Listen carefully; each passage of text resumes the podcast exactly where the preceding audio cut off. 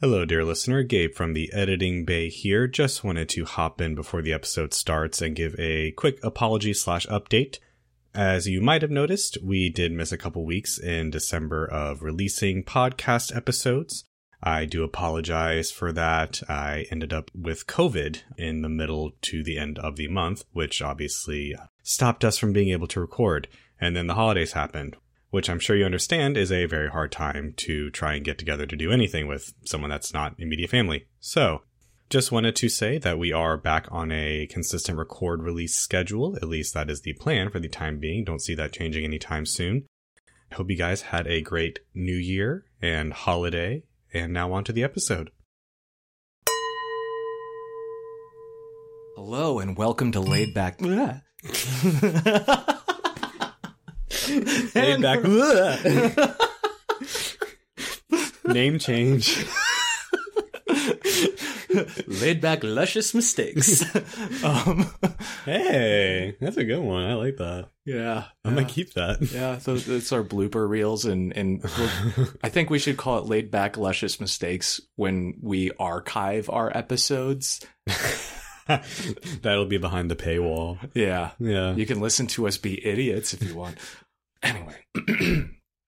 Hello and welcome to Laid Back Lush, a little podcast where we talk about wine, beer, and spirits. I am your trepidatious co-host, Michael. And I am Gabe. I am WSET level 3 certified in wine, and I'm an administrator for a wine and spirits educating body. And my qualifications are that of non professional sources. I also was a salesman for a little bit, Just a little bit. just a little bit. It was fun. Uh, today, we actually wanted to revisit our wine tasting episode. yeah. And we kind of felt like it was necessary for a couple of different reasons. Uh-huh. So, uh, especially, I think, Gabe, you Chief chief amongst which yes, uh, so I listened to it in preparation for this episode. I had forgotten, as I mentioned to Michael earlier, that that was the second episode we ever recorded. Which makes sense from uh, Yeah. what content you want to do. Yeah, um, but we also sucked Yeah. when we first started this podcast. And that episode is an hour and 16 minutes long, and it is mostly us rambling about things that aren't even related to wine tasting.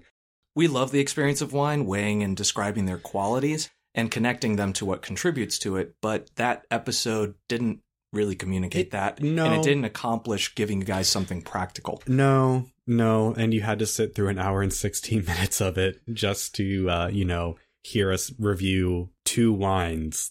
I, yeah, I don't know why we ever decided to release that, to be honest with you. So, um, we wanted to partially revisit that and simplify it for you guys and give you guys a definitive here's how we taste wine, here's how professionals taste wine to give you the tools that you can go out into the world and therefore impress your friends with your amazing wine tasting abilities or however you choose to wield this great power.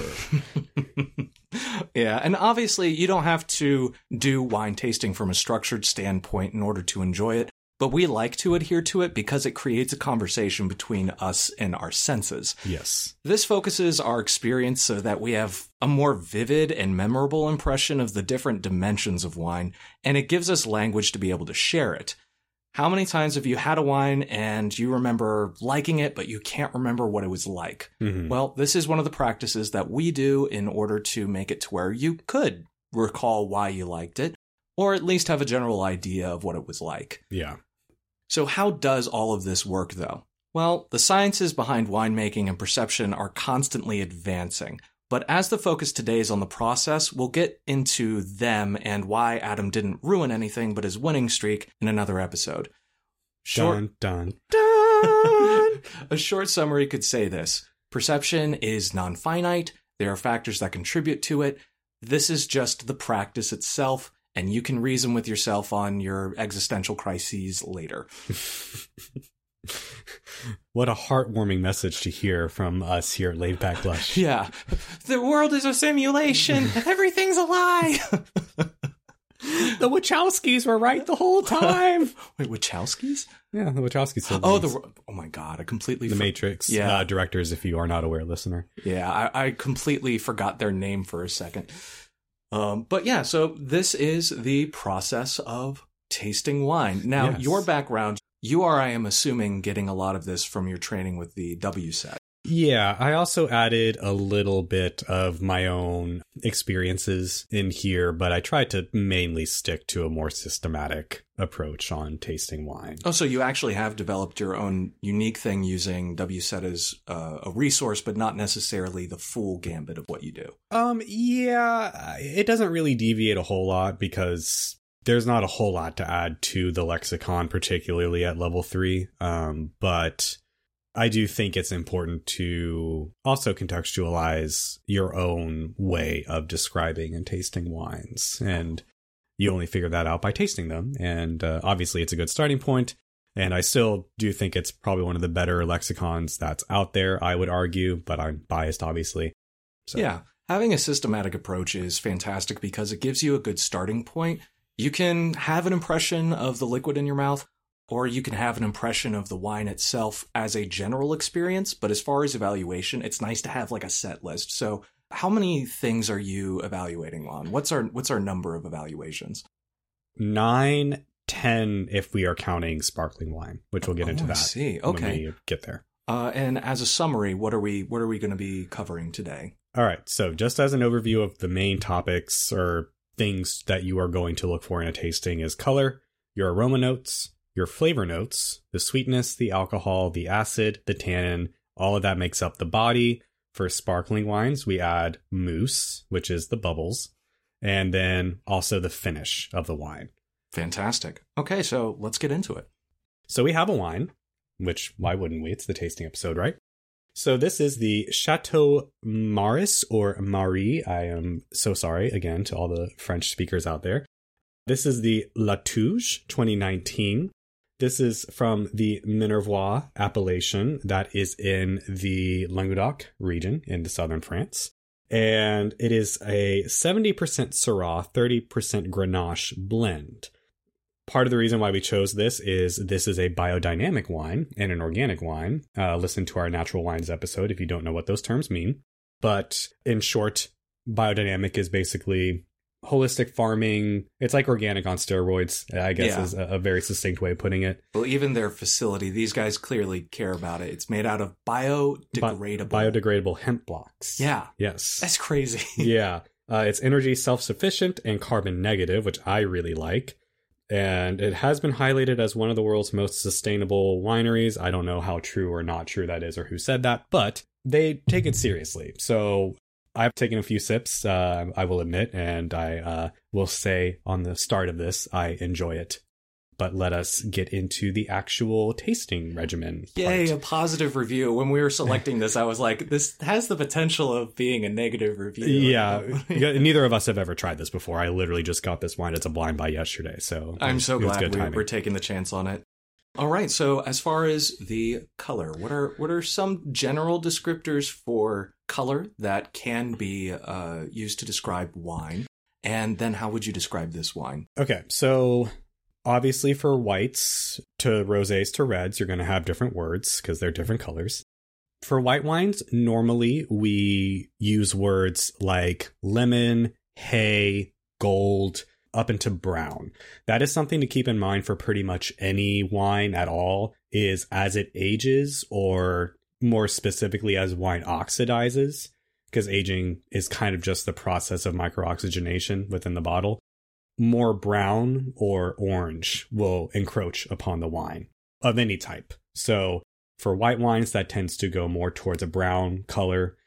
This is a red. So for reds, typically you're going to hear words like purple, ruby. Then you kind of get into tawny or brickish colors or garnet when that brown starts to encroach upon it. Rose shouldn't really ever be brown. I don't know of any rosé that's made to age really. Yeah, so, I've never heard of an aged rosé. Yeah, I mean, well, aged in barrels, oh, yes, oh, yeah, but yeah. but the color is not normally affected by that. So rosés typically are going to find um, like salmon, pale pink, um, those kind of blush tones. They can start to encroach on like um, think a light watermelon. Yeah, yeah. It, it it depends on the skin contact and stuff like that, and how much color was pulled from the grapes. But those are notes you can kind of look for for the various types of wine. This wine, in oh, you mean colors? what did I say? Notes. Oh, uh, colors. Yes, I apologize. Um, so within that color, though, we can then look at intensity of that color. Now, How would you differentiate color and intensity? so the color is the hue, and the intensity is how concentrated that hue is. For white wines, it's harder to tell in general because white wines don't have the density of color typically that red wines will have.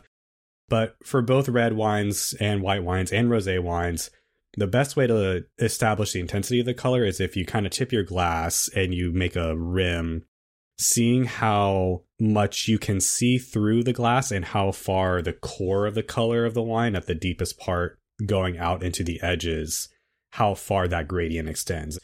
For red wines in particular, if it's like dark all the way, where it's almost opaque, you can't see through the glass, that's an intense colored wine. And I do recommend that you use a white background when you're evaluating the color because if you have another color behind it, it can kind of interfere with that. Yeah. To sum up, though, it sounds like when we're assessing color, we're primarily dealing with hue, as in where on the color wheel it is, and then intensity, as in how well light travels through it. Yeah, you can look at it that way. Um, again, for white wines, it's going to be a little trickier because white wines are normally clear, but in general, yeah, a, a good way to put that. Unfortunately, the lighting in here is horrendous right now. Yeah. So I'm going to pull the call that this is a wine that is ruby in Mm. color, very bright ruby. The intensity I'm having a little bit of trouble with. I'm gonna want to say it's kind of verging on um, like a medium intensity, but um, I would still say it's probably in the pale spectrum because I can see the stem of my glass through my whole glass Yeah, me too. pretty clearly at that. Mhm. So that normally will indicate pale for red. I would definitely agree with your assessment. But again, when you tip it in the glass, the color extends a little bit farther than I would normally call a pale, but overall it's still quite clear. So Yeah. that's color. What do you get on the nose? So our aroma notes. Obviously, that's going to include the individual aromas that you smell on a wine. As with color, we also measure intensity for aroma.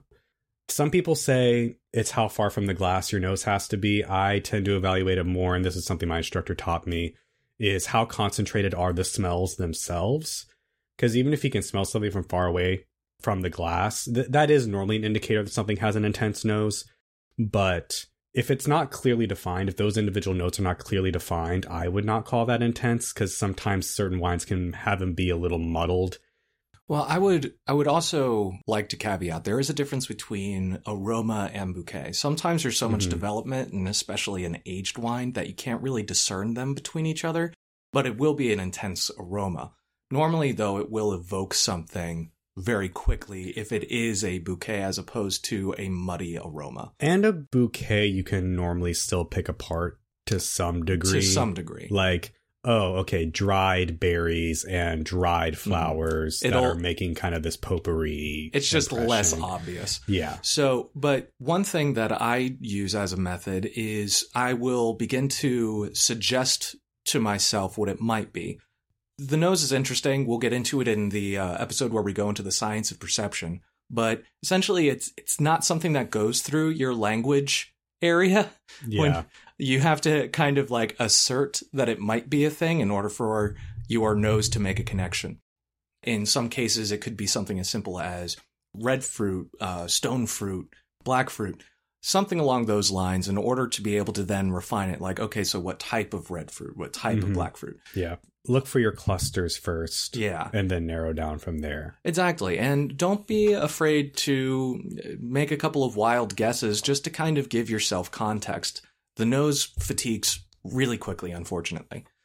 You can have all sorts of descriptors for the aroma. It can range from spices to fruits to even uh, non growing things like asphalt and petroleum.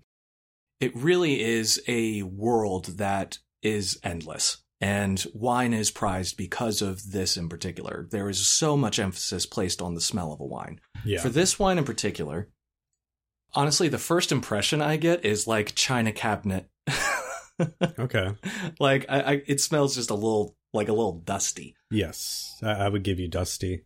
And I think that that is coming from the fact that this is a natural wine. So I don't know if they used a natural yeast, but I feel like that might be the case because I think it's funk and berry that's coming across to me. Uh, on the bottle, it says they only use yeast from their vineyards, So, so, that yeah, makes it a is lot of natural yeast. Um, I I think that's part of it.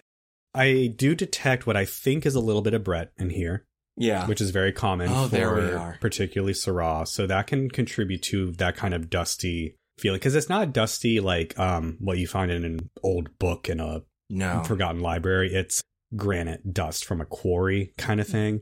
Also, the black pepper from the Syrah is present in here.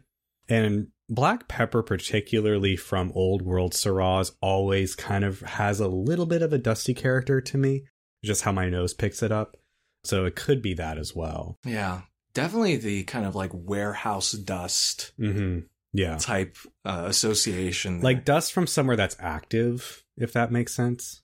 but also there is a good fruit profile here. I would say it's more brambly than anything else. It is. It's quite um you said berries. I think berries is a good way to put it. Mhm. So mainly dark berries, so blackberries, um some blueberries, but almost like underripe blueberries, or those Mhm. blueberries that are like just getting to the point where they're not quite as Yeah, they still have a little tartness to them. a little restrained. Yeah. Some wild strawberry for sure, kind of that perfumed strawberry nose, some cherries, both um, red and black. And we're getting red fruit from the Grenache and black fruit from the Syrah. That's kind of how those grapes tend to work. Complex on the nose, we could say. Yeah, yeah. And I'm, I don't think I'm really getting the oak on here, but because there is a little bit of that funk from, I think, the natural yeast, it's reading as a little bit um, tertiary. And this is also a 2019, and we're drinking this in 2022. So this has had some time to, to Mhm. develop. That makes a lot of sense. The fruit is still very fresh, so we're not getting into like dried fruits or anything, but there is a little bit of that earthy, granitic, um, dusty, but also um, like dried leaves kind of thing going on in the wine. But I'm not really Yeah. getting, I'm not getting oak. I'm not getting dirt. It's like the dried leaves in a vacuum. Yeah. Yeah. It's We- also a little mushroomy. Not Pinot Noir mushroomy, but like button mushroom. Something you would come across in the woods, like you would get a whiff of a, a mushroom kind of thing.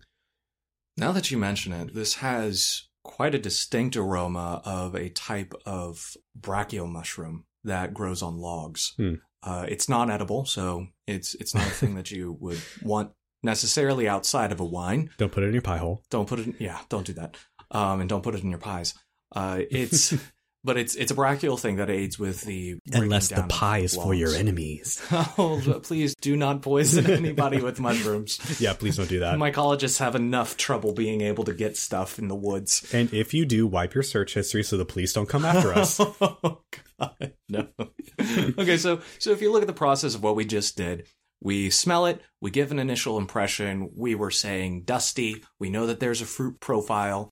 The fruit profile is ranging from black to red. Then we're going into some other types of descriptions, whether it's more perfumy or floral, whether it's more fresh or more ripe.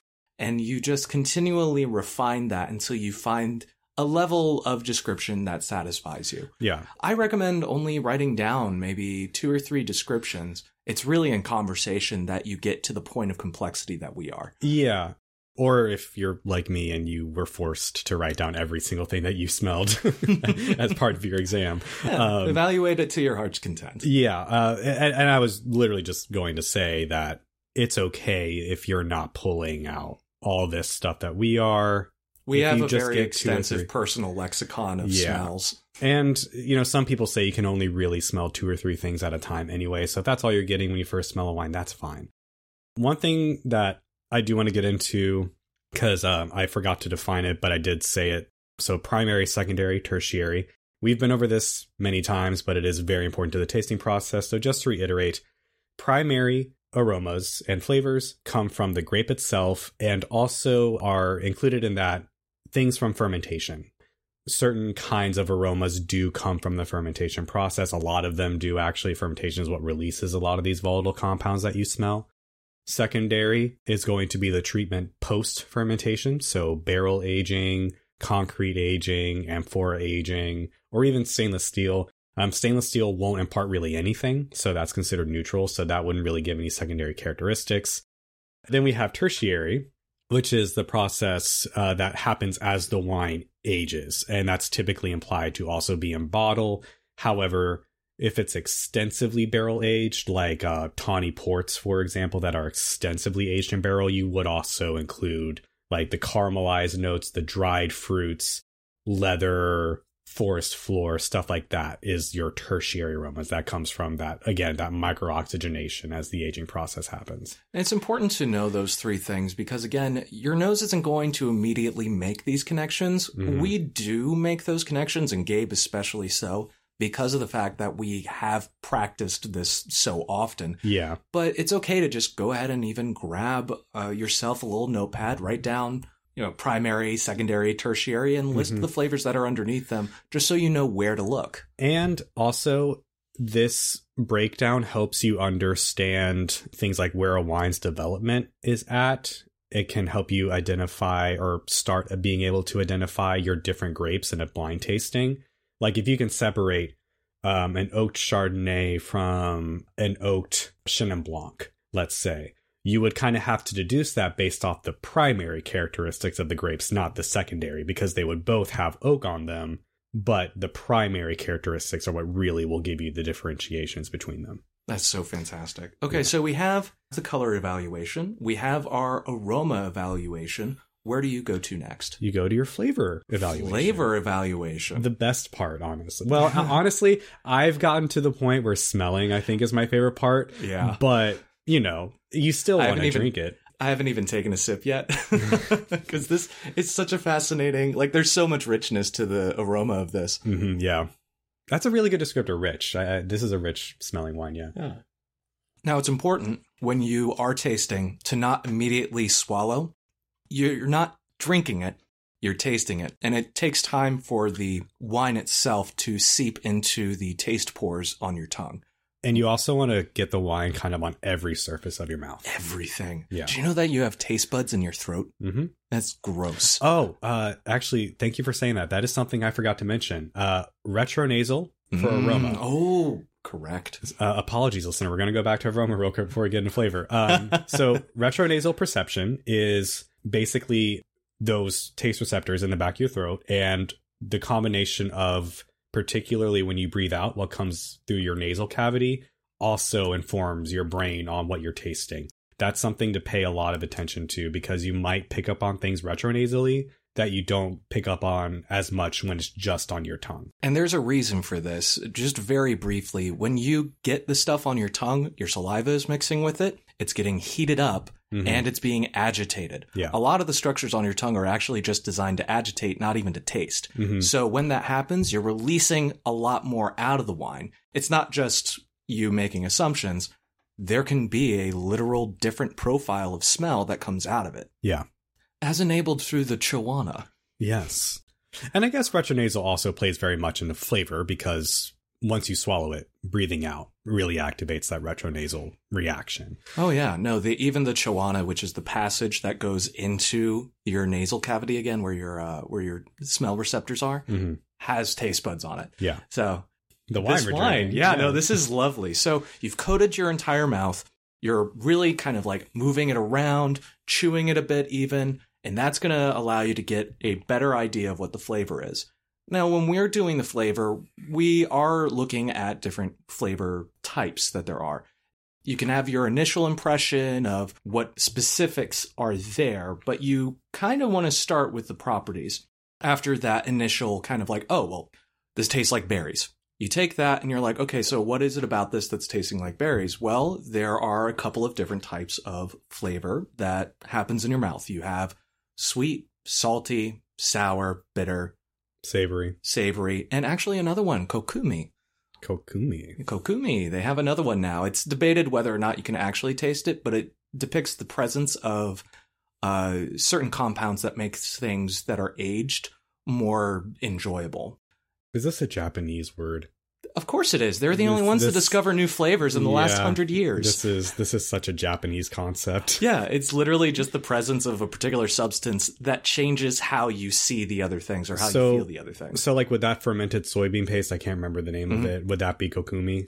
So the fermented soybean taste has glutamate in it, which Mhm. is the primary substance behind MSG. savory, Yeah. um, and is MSG. That's how it was Yeah. invented. Thank you, Japan.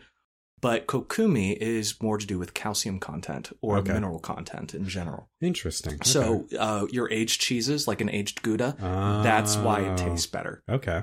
Um, yeah, really fascinating stuff. Hmm. So you evaluate, is this actually sweet? Now, it's important to realize that if you're smelling something fruity and also if it's a little colder, you may be perceiving sweet when there is no sweet. Yeah. You really have to allow yourself to be honest and discern between fruity and sweet, between bitter and tannic, and a Mhm. couple of other things The- that just can happen. The way my instructor always explained it is that sweetness itself is typically perceived and I know that the theory of every part of your tongue tastes a different thing isn't true. It's bogus. Um, but you do tend to perceive sweetness more on the tip of your tongue if it's perceptibly sweet.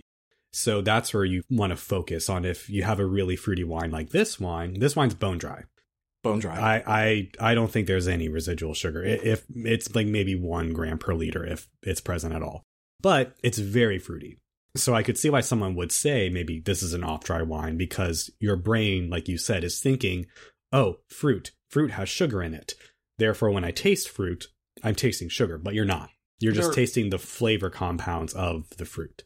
Yeah, and there are other things that we'll get into when we start talking about body that can trick your perception into thinking that this is sweet, like its thickness. Yeah. So you evaluate whether it's sweet. Mm, well, no, this No. one is not sweet. In fact, the primary thing that I get off of this is the uh, subcategory of sour tart. Yeah, very berry like. Yeah, very berry, hmm very berry. And also, so I didn't say um, intensity, what the intensity of this wine was on the nose. I forgot to do that. Apologies. I would say it's on the higher end of medium, but it's not quite like a intense, fully intense. I'm not being aroma. attacked. No. I would say that matches the palate. And something to note is normally those things should be matching up. If something has a low intensity, it should be low intensity on both the palate and the nose.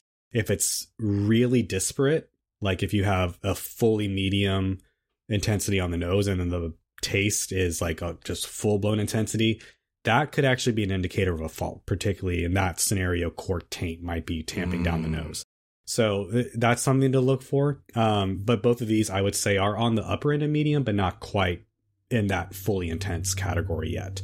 Yeah. So before we move on to uh, the body, we have some different substances in wine that have properties that are going to produce different experiences when the wine is in your mouth. Yeah. And it's important to be able to differentiate them when you're doing your evaluation. Mhm. So, for example, alcohol. Yeah. So, well, I know what this alcohol percentage is, and I would have guessed around this anyway. Do you have a guess as to what this is?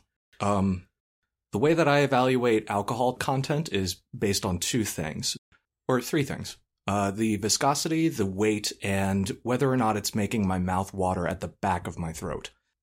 This is all three of those things to a T, so I'm going to guess this is around like 14%. 14 and a half. Yeah. So, But um, it doesn't, it, it, it doesn't- not as perceptively red as heat, though. no. It, and so, alcohol normally what people will say is burn, which is true, but not burn like whiskey burn or, or liquor in general, but it is perceptible, particularly at the back of your throat. Yeah. I kind of tend to feel it also in the top portion of my neck, like right at the start of my esophagus. And this Um, is a physical, like heat, like you, Yeah. all the, you know, they are crying out in pain. Yeah, it's a chemical reaction. You are right. Uh, it can make the back of your mouth water more as opposed to acidity, which we'll get to here in a second, which is at the front of your mouth, mouth watering. But it can cause a, an initial, very quick mouth watering response at the back of your mouth. Alcohol, as you said, gives viscosity to a wine. Uh, that contributes to your legs. Now, a quick point about legs. Some people think that they indicate quality. That is not true at all. All it does is really just tell you the viscosity of the wine. Um, this wine does have very clear legs. Uh, obviously, that alcohol content's going to make that almost inevitable. But as you said, uh, alcohol isn't always felt at the percentage level that it's at that you would think it is. This wine is very well balanced overall. Spoiler alert. It is perceptibly high alcohol if you look for it, but you don't think that when you're drinking it. Yeah. At least I don't. Yeah. With this wine, it is beautifully balanced. I really only get the sensation of the alcohol when it is in my throat. Yeah. Everything else is just texture. And it's gorgeous. So, next up, we have acid as one of our structural elements. Now, wine can have up to three different types of acid.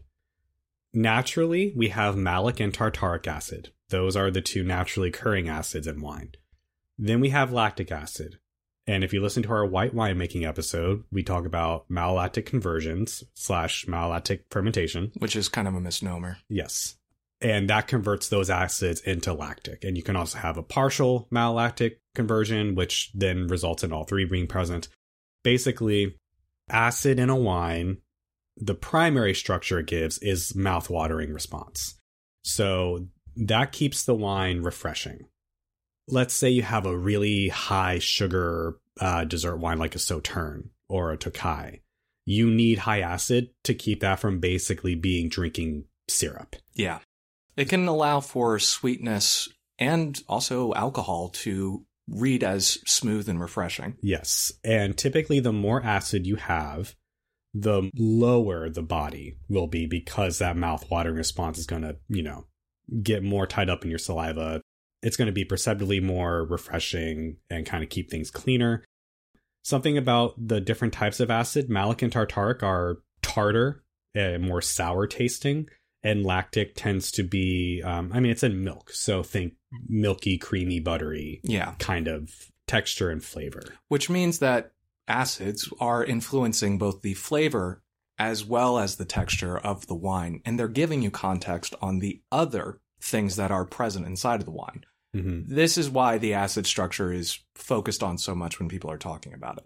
Yeah. And okay, one of the ways you can really uh, know if you're drinking a high acid wine in particular is if you have to swallow multiple times. Mhm.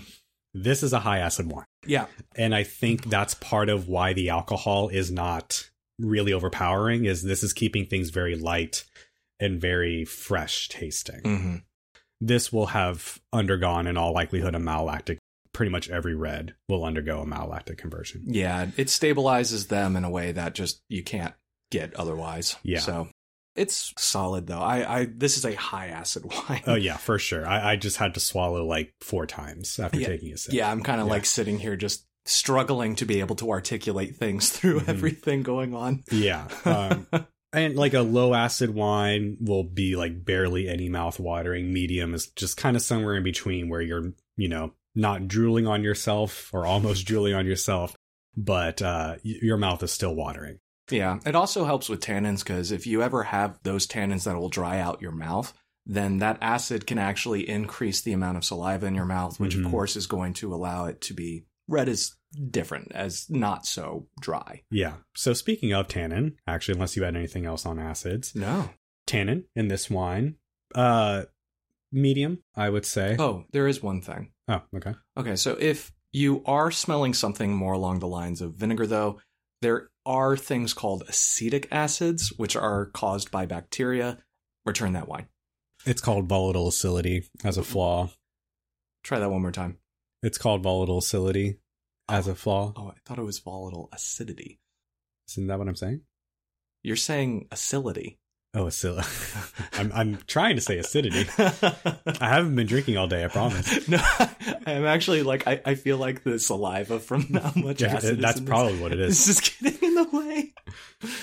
Yeah, so that's called volatile acidity, which is again those unchecked volatile acids that give that vinegary, even nail polish removery kind of smell It- sometimes. it is the end of every wine that is not Yeah. drunk in time. Uh, so back yeah. to tannin though. Tannin. Let's So- do it. Weirdly enough, um, I'm kind of surprised by how much Syrah is in here. That it is not higher in tannin. I would say this is pretty squarely in the medium camp for me. I'm starting to feel it on my teeth, but It's It- present. it's not coating them. I feel it much more on my tongue and the roof of my mouth.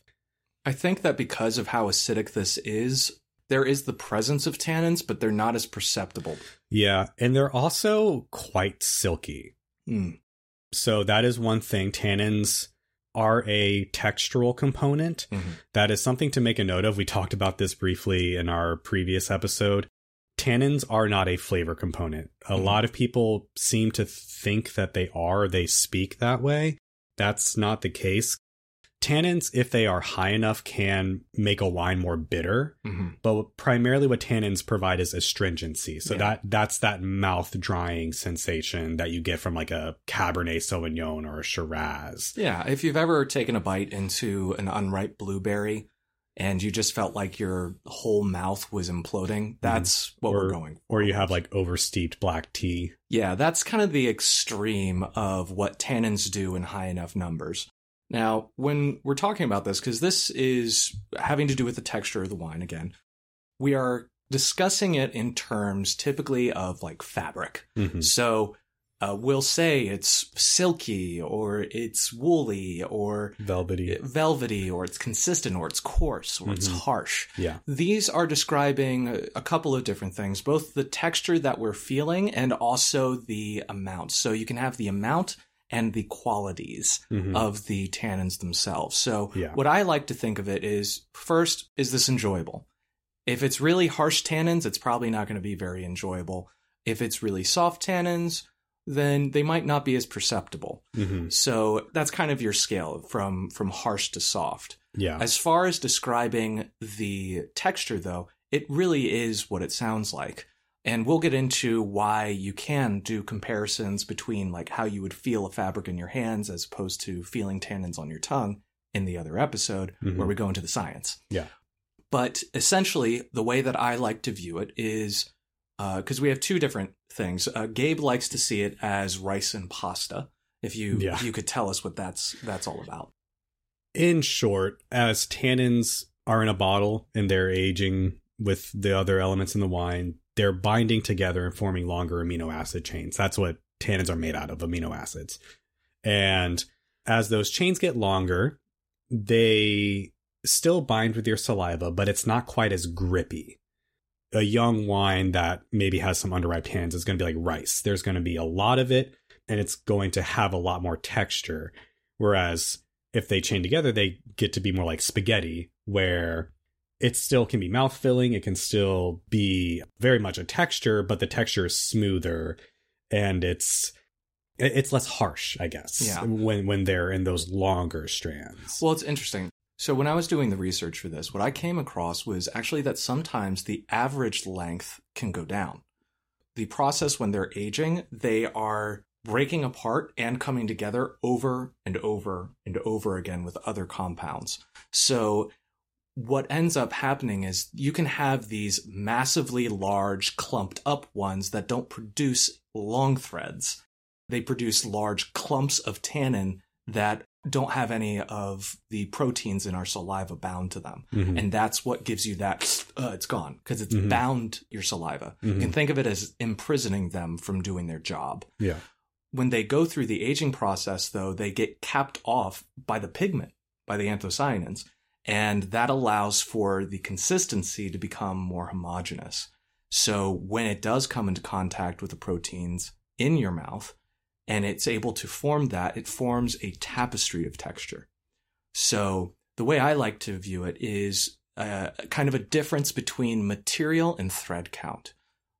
If you were to take wool with thick strands and a low thread count, that's going to be kind of more itchy on your skin. It's more rough on your fingers. Mhm. But if you have silk and you're trying to describe it as silky, then that's like a very thin structure, a very thin material with a high thread count.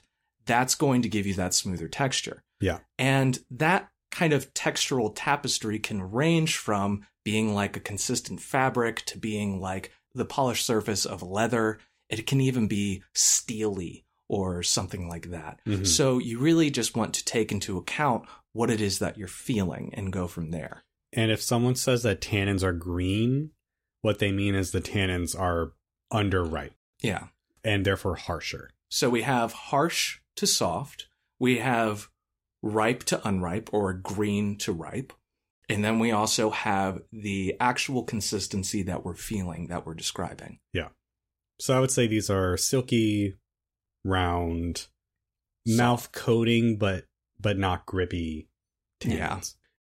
So with all these things considered, all these structural elements, so this is a dry wine, as we said, but if there were sugar in it, that would up the body. Mhm. Um, Oh, so we're going into body now. Yes.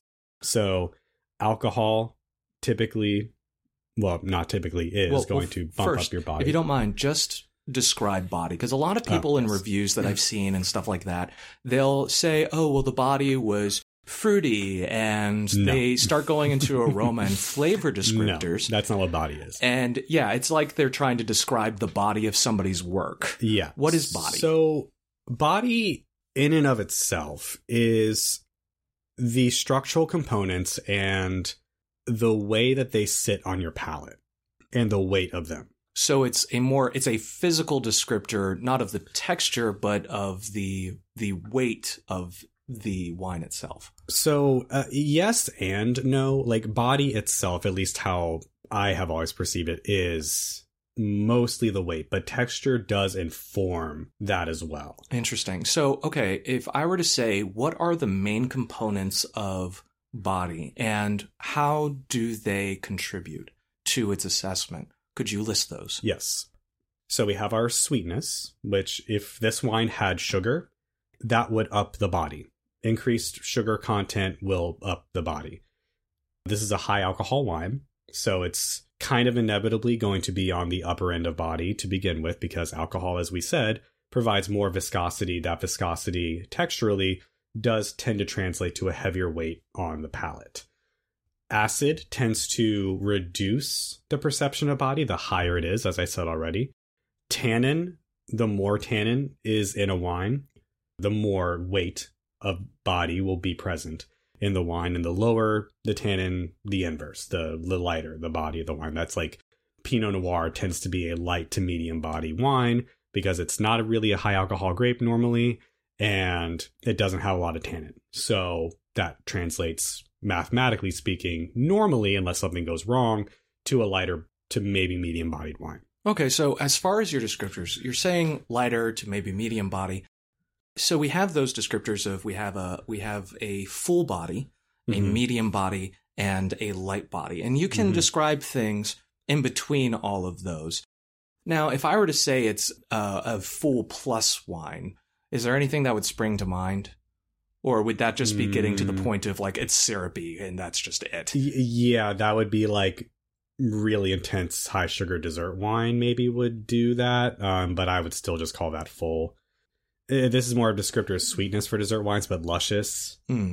um, but that could also apply to the texture and the body of the wine i guess if you wanted to maybe throw it in that way Hmm. um, i would avoid that language personally i would still stick like with full I think that's apt. So we have some equivalence here. If we have a full body, then the most common thing that people will compare that to is whole milk. yes Then you also have your medium body, that would kind of be like your 2%. Mhm. And then your light body would be like skim milk. yeah So you can kind of feel that.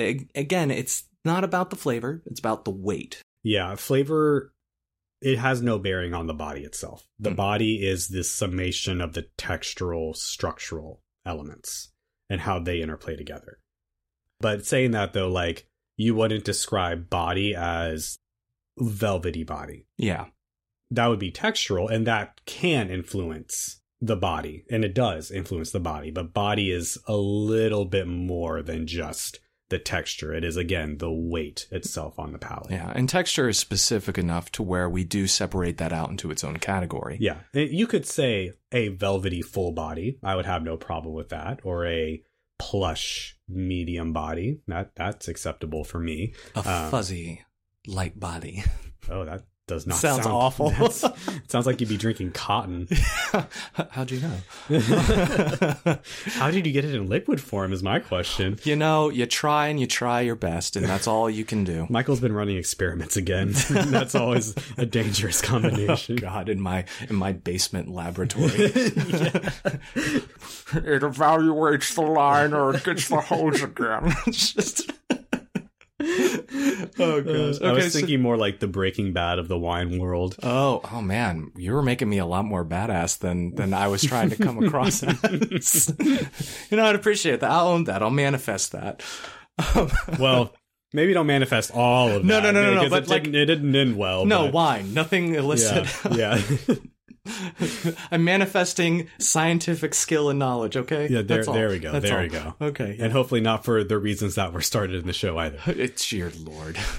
Any- Why'd you get into?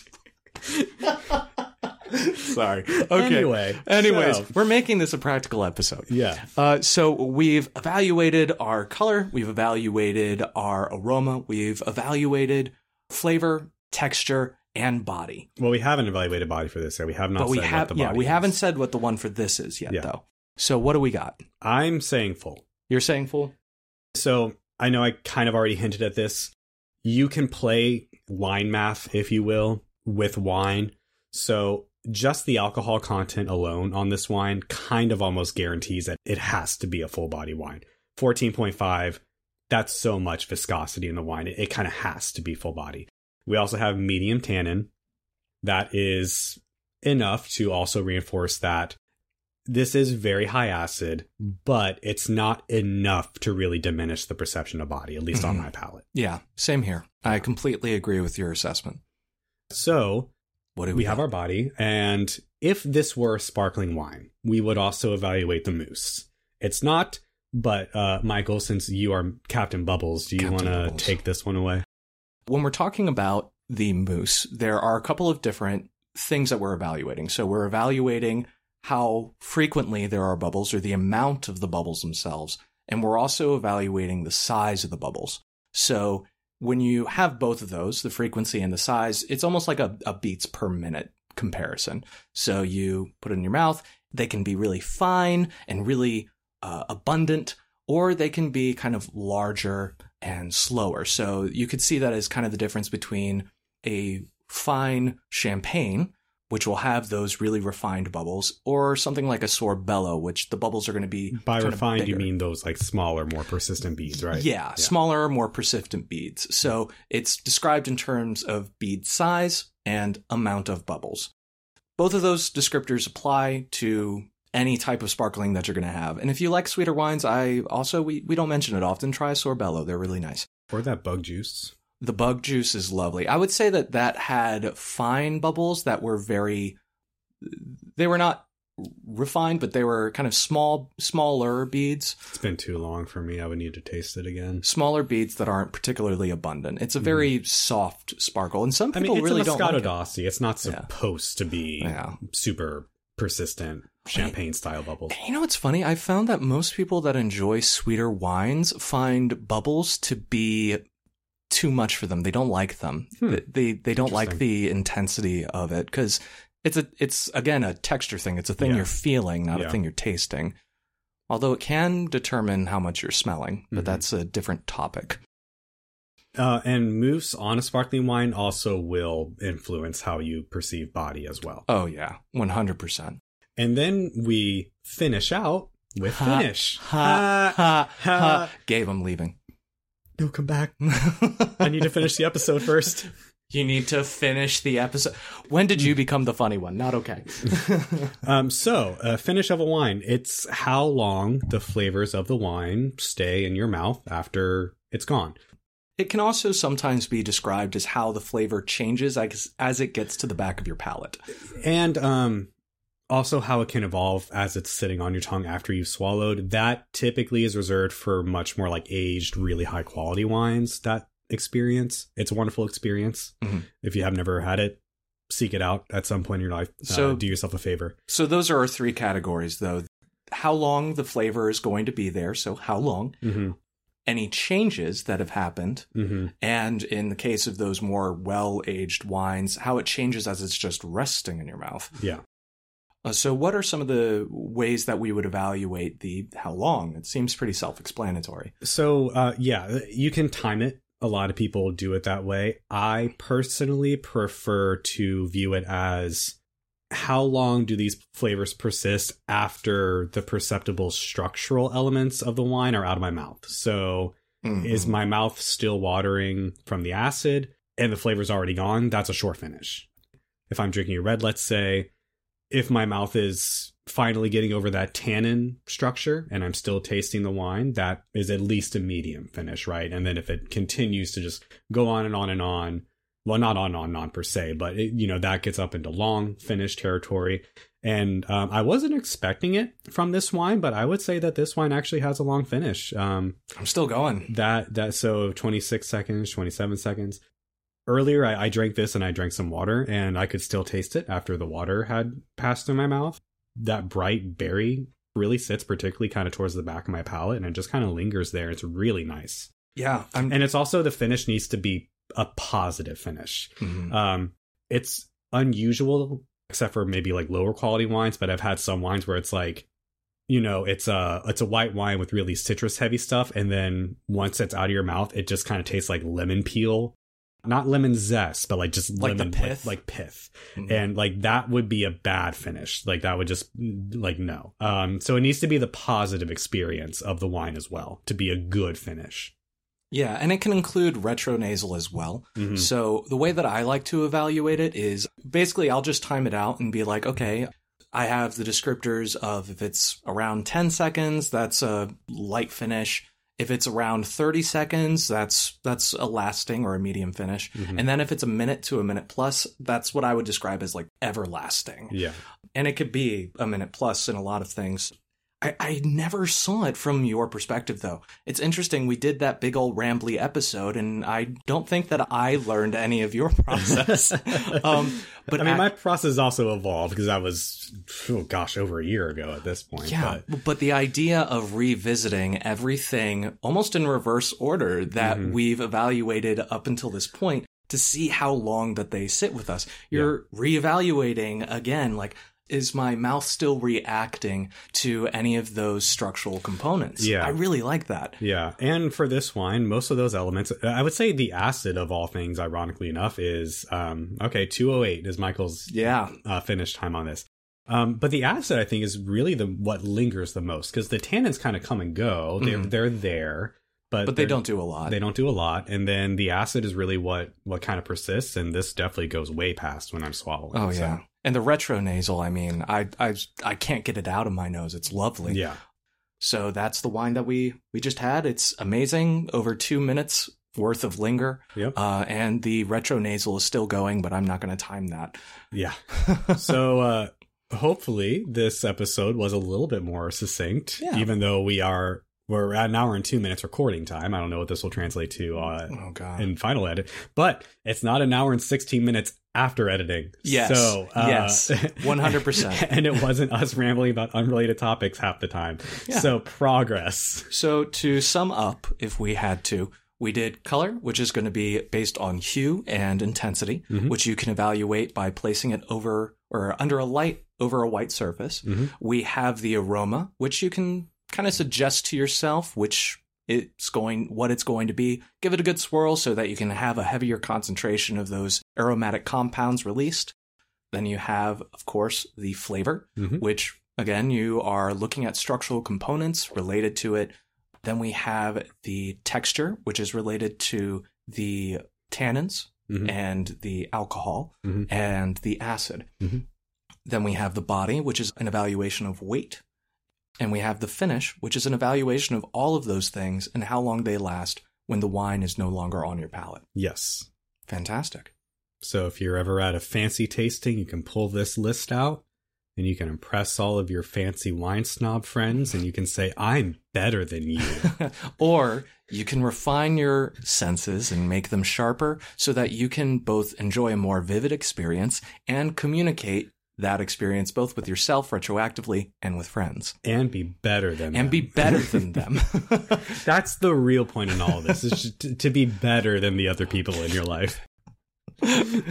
Anywho, uh, thank you guys so much for joining us for this. We hope that this was a lovely, usable, practical episode for you. Yeah, and Oh. get this wine if you can. I got it from Costco, and I'm genuinely very surprised.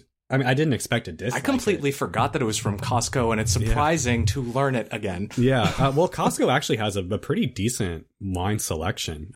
I've never had a bad wine from them, Yeah, I'm definitely going to have another glass. but uh, yeah, this is no. my way of publicly asking Gabe Yeah. permission to have some of his wine. Yeah. Uh, so again, it's the Chateau Marie or Maris, M A R I S, the La Touge 2019. What was the price on that? Um, this was I want to say like 17.99 or not something. bad. Like it was under 20. I remember that. I'd pay for the carbon deficit or carbon negative aspect of Mhm. it by Yeah. itself. Uh, I mean, you know, it's from Minervois, and so Languedoc Roussillon region, typically very cheap wines, but uh, growing in quality over time as well. So that's a good area to look for some of these little hidden gems. Um, yeah, no, I'm very impressed with this wine. Again, as Michael said, thank you guys so much for tuning in. Hope this helps much Next- more than our previous attempt did. Yeah, absolutely. I'm so sorry to all of you that sat through that attempt because oh my god, it was bad. yeah, that was that was a poor use of our time and your time. Yeah. we want to save you time. Anywho, in our next episode, we might be discussing some of the more scientific parts of what makes all of these structural components happen. As well as doing an epic takedown. Oh my god, no. so we're going to be talking about the episode that Adam Ruins Everything did on wine. A couple of just little things kind of ruined his uh, winning streak, but he picked it up later on. It's all good. Yeah. But uh, we do want to just tell you kind of about not only the structural components of wine and how they how they are, but also the equipment that you have as a human Mhm. in order to be able to perceive these and how that perception is formed. And the science around it all. Science around it all. I don't have a title for it yet. I'm gonna say epic tech down of uh, the Adam ruins everything. Adam ruins himself. Adam gets wrecked. Um, Adam gets owned with facts and logic. dear lord. Again, I like his content. It's just boof. Anywho, so thank you guys so much for joining us in this episode. We Follow us on Instagram and Twitter at Laidbacklush and uh, TikTok now. Yeah, we now Mm. have a t- we have a TikTok. TikTok.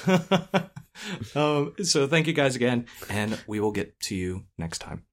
Cheers. Cheers.